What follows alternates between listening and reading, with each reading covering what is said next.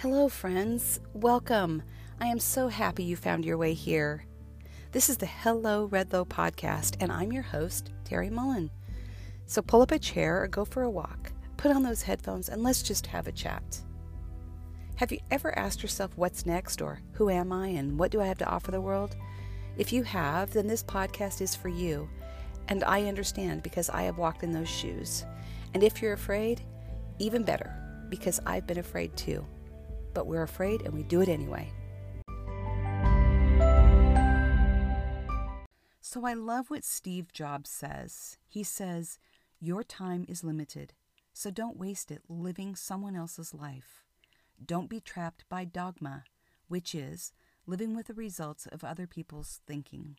Don't let the noise of others' opinions drown out your own inner voice. And most important, have the courage to follow your own heart and intuition. They somehow already know what you truly want to become. Everything else is secondary. I just think that is a powerful statement. And when it comes to being an entrepreneur, it really resonates with me. I really get it. And so often we do have those voices that are already inside of us that are speaking to us and guiding us. And we just need to pay attention to that and move forward and not be afraid. So let's dive into this a bit. Being an entrepreneur is really in my blood, and I've shared this before. My grandfather had a very successful family restaurant business for over 50 years that I was a part of from throughout my whole childhood. And I have so much respect for who he was and what he taught me. I learned more from just watching him work than actually what he was doing. It was the way he conducted business um, that has stuck with me my whole life. He really taught me to serve others, to provide incredible customer service, to be more concerned about others than myself, to be committed, to believe in what you're doing, to show up and give it all that I have, and also to be honest. He had such incredible integrity. And I laugh now because I look back and there were certain times where he did business the old fashioned way, which was with a handshake. And he would look people in the eye and expect you to honor your word and to always tell him the truth. And that has really stuck with me my whole life is just being honest and having really good integrity. But then I went on to help my mom with her business in Southern California as well. She had a salon business that she opened as a single mom, and I helped her run that. And then I also built my own clientele and had a very successful clientele for many years. And I loved it. I loved serving people and making people feel great about themselves was even more about that than doing the hair. So the entrepreneurial part of me has always been deep inside me. I've gone on to do other things, and some things I've been really successful with, and other things not so much. I've had my own success and failures. But that's what being an entrepreneur really is. It's about putting yourself out there and trying these things, having these ideas, and not being afraid to do it. But there was one season in my life where I actually had to go back to work and work for someone else, uh, coming from being a full time mom for a season of my life, and I had to work. And I had consulted with someone, and he said to me, You know, I just don't think you're really going to like corporate structure. I don't think it's going to fit well. And I said, What do you mean? And he said, Just by talking to you, you are so far outside the box. You are such a leader and a creative thinker that I think that structure is going to really frustrate you. And I didn't get it at first. I just kind of sat there and listened to what he had to say. And I had forgotten that I had actually taken this personality test years prior, that my number one trait was entrepreneur. And I literally had forgotten about it. But I went to work for this particular corporation, and I'm actually a really great employee. And I am committed. I work really hard. I'm dedicated. I show up. I love serving people with that customer service. And if I don't know something, I'll either ask or try to figure it out. Um, and I love sales. So, but I found I was a lot of times I got myself in trouble. I was asking for forgiveness half the time instead of permission, and it's kind of comical. I wasn't in trouble in a bad way, but kind of in a funny way, as kind of a creative, thinking of new ways of doing things. And I was outside the box. It actually caused problems because I couldn't do things. I'd say, What do you mean? Why can't I do it that way? And there was certain protocol I was supposed to follow. But so I just encourage you if you think that way, that's awesome. That's an amazing trait you know, thinking outside the box as a creative thought leader and you don't like structure. It's great if you don't like structure. It's okay if you can pivot and shift and do things a different way. Honor that. So, what is an entrepreneur then? An entrepreneur is someone that looks for opportunities to make a difference and, and to change things, to deliver value and make a difference in the world. Harvard Business School put out a list of character traits that entrepreneurs have, and I've written down seven of them and added my own.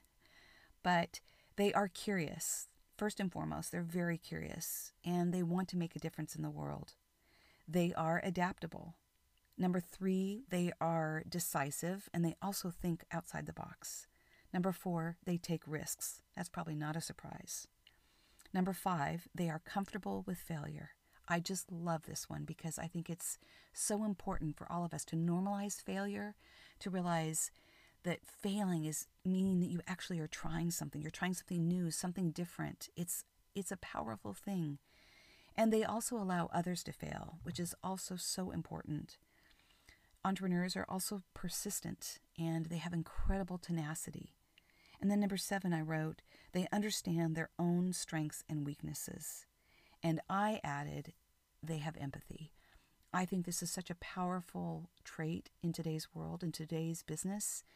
Um, Brene Brown talks about this a lot in her book, Dare to Lead, which, if you haven't read it, I really highly recommend it. Leaders today need to be vulnerable and open. They need to own their mistakes. They need to allow others to make mistakes, much of like what we're talking about here with this list. And those are the signs of a really powerful leader. Um, it's not the stodgy, you know, person that sits up here and tells you everything to do anymore. It's it's trusting their the people that work with them and for them to do their job and to do their best, and giving them freedom to make mistakes and then own their mistakes. So I hope you see yourself in some of those qualities. I mean, there's a lot of other things to it, but those are just kind of some basic ones that I really love. So when I think about where do we go from here and how do we start? Well, first of all, much like what Steve Jobs says, you've got to really trust your gut and your intuition and your idea. Don't look to others for their opinions. Um, often, people are closest to us don't even get our idea.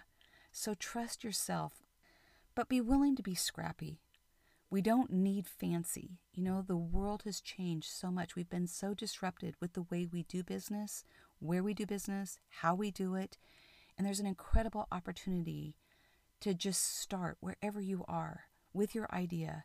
And if you're in this space of digital, you know, space, writing a book, doing a podcast, or starting a group, or writing a course, whatever that is, all you need is your computer and a Wi Fi and a place to work. You don't need a fancy office and you don't need a lot of employees. That's what Fiverr's for, where you just hire out one thing at a time. So don't let that get in your way. And the other thing is, I really believe that you need a community. You need a community of people that get you, your tribe, people that understand what you're trying to do. And especially as an entrepreneur, like I've shared, it can be such a lonely um, ride, and it's a high and low. And entrepreneurs get that. They really understand it without even having to speak it. For me, I shared, I took a course this summer with Cathy Heller called Made to Do This. Um, she's an amazing thought leader, but there are so many incredible women out there that are that have these courses available, and a lot of Cathy's friends and the guests that she had are people that I've already followed for a long time that are these progressive thought leaders. And I will put in the show notes these different women that I follow and really admire. Um, so you can take a look at that. I feel really strongly about being a part of a group that really gets you. And there are a lot of Facebook groups out there as well that you can join that are in your niche or your particular area that you are trying to start in, whether you're trying to start a podcast, write a book, do something on Etsy, start a brick and mortar store, whatever it is. There are so many groups online now that you can become a part of and you can just search them. So I recommend that you do that. And the other thing, the last thing, number three, is just be willing to fail. Be willing to get in that arena, f- make a few mistakes, be imperfect. This is the hardest one for me, truly. Let go of that perfectionism. Just show up and be messy, do the best you can, And if you make mistakes, awesome. Fall down, shake the dust off your boots, rise up, and start again. The world doesn't need perfect, and they don't even want it anymore. They actually want people that stutter over their words on a podcast, that laugh, make mistakes, that are real human beings. They don't want that filtered version anymore. They want someone with experience, whatever that experience is that you have that you're willing to share, and someone that's been there, done it, done some hard things, someone that's failed, made mistakes. And I think that's what makes Mel Robbins so amazing is that she's so open and honest about her mistakes that she's made in her life. And don't be afraid to reinvent yourself. I look back at my life and I've reinvented myself so many times. And Mel Robbins shares that she's had like 50 different jobs throughout her life. And everything we do leads us to the moment where we are right now. That culmination of all that experience is priceless. And people are hungry for it. So I just want to encourage you, especially women, wherever you are in this journey, if you're thinking of starting your book, starting a podcast, starting your Etsy craft, whatever it is, do it. Don't let anyone tell you you can't. And the only way you're going to know if you can is if, if you actually start it and try it and then find your group of people to help support you along the way. I will be doing something in January, um, which will be a group for women to encourage you and support you. So watch for that.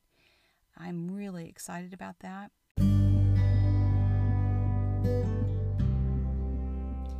Until next time, believe in your idea.